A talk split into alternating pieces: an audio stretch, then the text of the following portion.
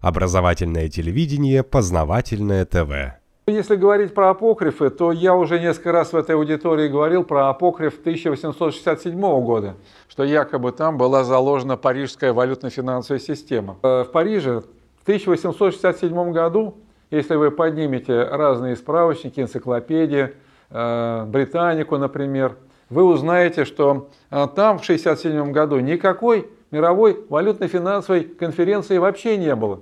А там была всемирная выставка. Там была всемирная выставка, на э, этой выставке просто проводились какие-то мероприятия. Я сам вот был на всемирной выставке э, в 1974 году в Америке, и я примерно представляю, как это все выглядело в Париже в 1867 году. Вот, э, да, там было действительно такое мероприятие, площадка такая, на которой обсуждался вопрос будущего валютно-финансового устройства мира. Достаточно представительная была площадка. На площадку пригласили э, первых лиц из 20 стран. От России был министр финансов. Главным спикером э, на площадке был Наполеон III. Вы сами понимаете, кто такой Наполеон III и что от него можно было услышать. Наполеон III последние годы вообще провел на островах Туманного Альбиона. И вообще, э, если так вот э, читать некоторых э, так называемых конспирологов, то выясняется, что это был человек, который обслуживал интересы Ротшильдов. Я уже как бы устал об этом говорить, но еще раз повторю, что в 1867 году Наполеон III э, выступил с яркой речью, убеждая значит, страны переходить на золотой стандарт. Но всем прекрасно понятно, кому выгодно. Выгодно Ротшильдам. Ротшильды э, пытались запустить золотой стандарт в Европе. Они подали пример в начале века, когда у них было много золота. Прежде всего, конечно, э, позиции Ротшильдов были крепкими в Англии. Там обосновался один из четырех сыновей Э, папаши Ротшильда, Натан Ротшильд. Там был создан вот этот самый э, лондонский э, банк Ротшильдов, который до сих пор существует и который до недавнего времени участвовал в золотых лондонских фиксингах. Ну, короче говоря, там-то без особых проблем удалось в парламенте продавить решение о том, что Англия переходит на золотой фунт стерлингов. А вот с другими странами сложнее. Ну, кое-как удалось уломать Канаду, Австралию, Новую Зеландию, все-таки как-никак э, вассалы, э, входит британское содружество на правах доминионов. А вот э, континентальная Европа ну никак не желала принимать золотой стандарт. Я об этом уже говорил, просто скажу, что ради этого пришлось даже развивать, развязать франко-прусскую войну и договориться с железным канцлером Бисмарком насчет того, что мы вам единую Германию, а вы уж, пожалуйста, сделайте марку золотой. Это условие Ротшильдов. И это условие было выполнено. И с 1873 года э, марка стала золотой.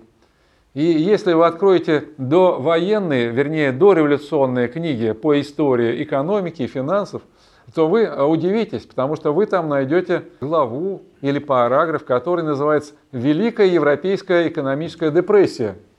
Эта Великая европейская экономическая депрессия Э, имеет хронологические рамки с 1873 года и аккурат почти до конца 19 века.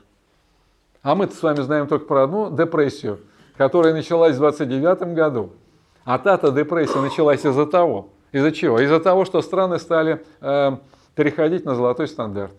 А что значит переход на золотой стандарт? Ведь за несколько лет до так называемой Парижской валютно-финансовой конференции э, в Париже действительно была э, полномасштабная, э, полноформатная конференция, на которой э, было принято решение о введении э, так называемого латинского монетного союза, установления учреждения валютного латинского союза. То есть это фактически легализация биметаллизма. Причем Париж особенно был заинтересован в биметализме и даже взял на себя обязательство, что он будет проводить интервенции и поддерживать фиксированную пропорцию обмена между золотом и серебром. Вот. Это буквально было за 3-4 года это вот этой пресловутой э, Парижской конференции 67 года. И вот э, неожиданно, значит, биментализм э, исчезает на глазах. Все договоренности по Латинскому монетному союзу, они как бы перечеркиваются. И, соответственно, денег-то в экономике становится в два раза меньше.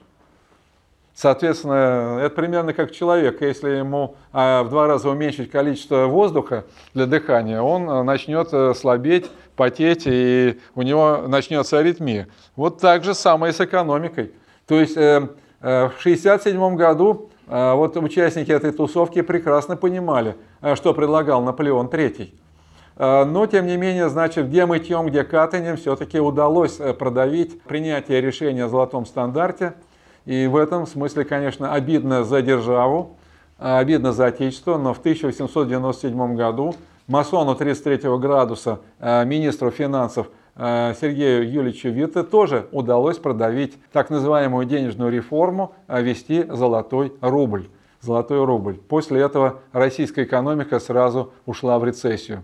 Это очевидная вещь. Мы э, в этой аудитории не раз обсуждали э, прекрасную работу Александра Дмитриевича Ничволодова «От разорения к достатку», где он подробно описывает все эти э, хитрости, все эти интриги э, Ротшильдов. Э, правда, он, конечно, очень аккуратно говорил о роли Сергея Ильича Вита, потому что на тот момент э, Александр Дмитриевич Ничволодов был полковником э, генерального штаба, Российской империи. Но, тем не менее, так называемая столичная аристократия встретила в штыки работу Ничеволодова, разразился самый настоящий скандал, почуяла, почуяла кошка, чью мясо съела. Поэтому через некоторое время полковника Ничеволодова отправили командовать э, полком, полком куда-то там на периферию. Правда, через некоторое время его вернули, поскольку он Э, был отличным э, контрразведчиком, и он решал многие интересные задачи. А потом он даже написал еще некоторые интересные книги. Ну вот в издательстве э, Института русской цивилизации вышла в частности редкая книга Александра Дмитриевича Ничволодова «Николай II евреи». Но, правда, я все-таки считаю, что книга «От разорения к достатку» является гораздо более сильной. Тут же еще можно вспомнить книгу «Русские деньги», которая вышла через год. Первая книга 906 год, русские деньги 1907 год. И я сейчас выдаю небольшой секрет. Э, мы готовим э, серию книг в одном издательстве, которая будет называться «Русские патриоты э, против хозяев золота». В этот четырехтомник, прежде всего, войдут работы Ничволодова, один том. Второй том – это работы Георгия Васильевича Бутми, особенно его сборник дореволюционный Э, золотая валюта, по-моему, 906 год. И, конечно, э, работа Сергея, э, Сергея Федоровича Шарапова «Бумажный рубль». «Бумажный рубль». Собственно, с обсуждения этой книги и началось наше русское экономическое общество. Ну и, наверное, четвертая книга, это будет моя обзорная книга с условным названием «Золото в 19-21 веках», 21 веках, где я постараюсь вот дать общую картину Э, такую метафизическую картину э, золотой истории человечества. Э, что касается Бреттон-Вудса, то мы тоже обсуждали много интересных нюансов Бреттон-Вудской конференции.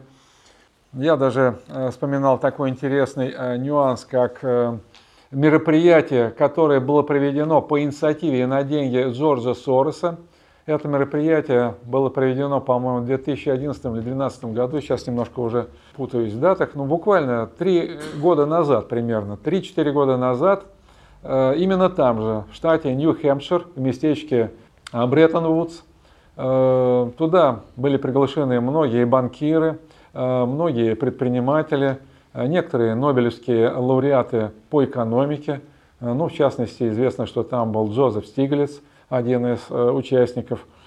Ну и, э, как я так понимаю, э, по отдельным обрывкам, ну, заседание было достаточно секретным, не менее секретным, а даже более секретным, чем, скажем, заседание Бельдербергского клуба. Но все-таки по отдельным обрывкам можно судить, что участники этой конференции ностальгировали по золотому стандарту. Ну, это неудивительно, потому что Джордж Сорос это тоже бой on errand, а так же как Наполеон III, это мальчик на побегушках у нынешних Ротшильдов. Поэтому, конечно, э, все, что не делает Ротшильд, все, что не говорит Ротшильд, если расшифровывать, э, переводить на язык золота, то он э, работает в пользу восстановления золотого стандарта. Да и вообще, вот нынешнюю геополитическую ситуацию трудно понять, а если не учитывать вот эту двухвековую историю э, финансов. Познавательная точка ТВ. Много интересного.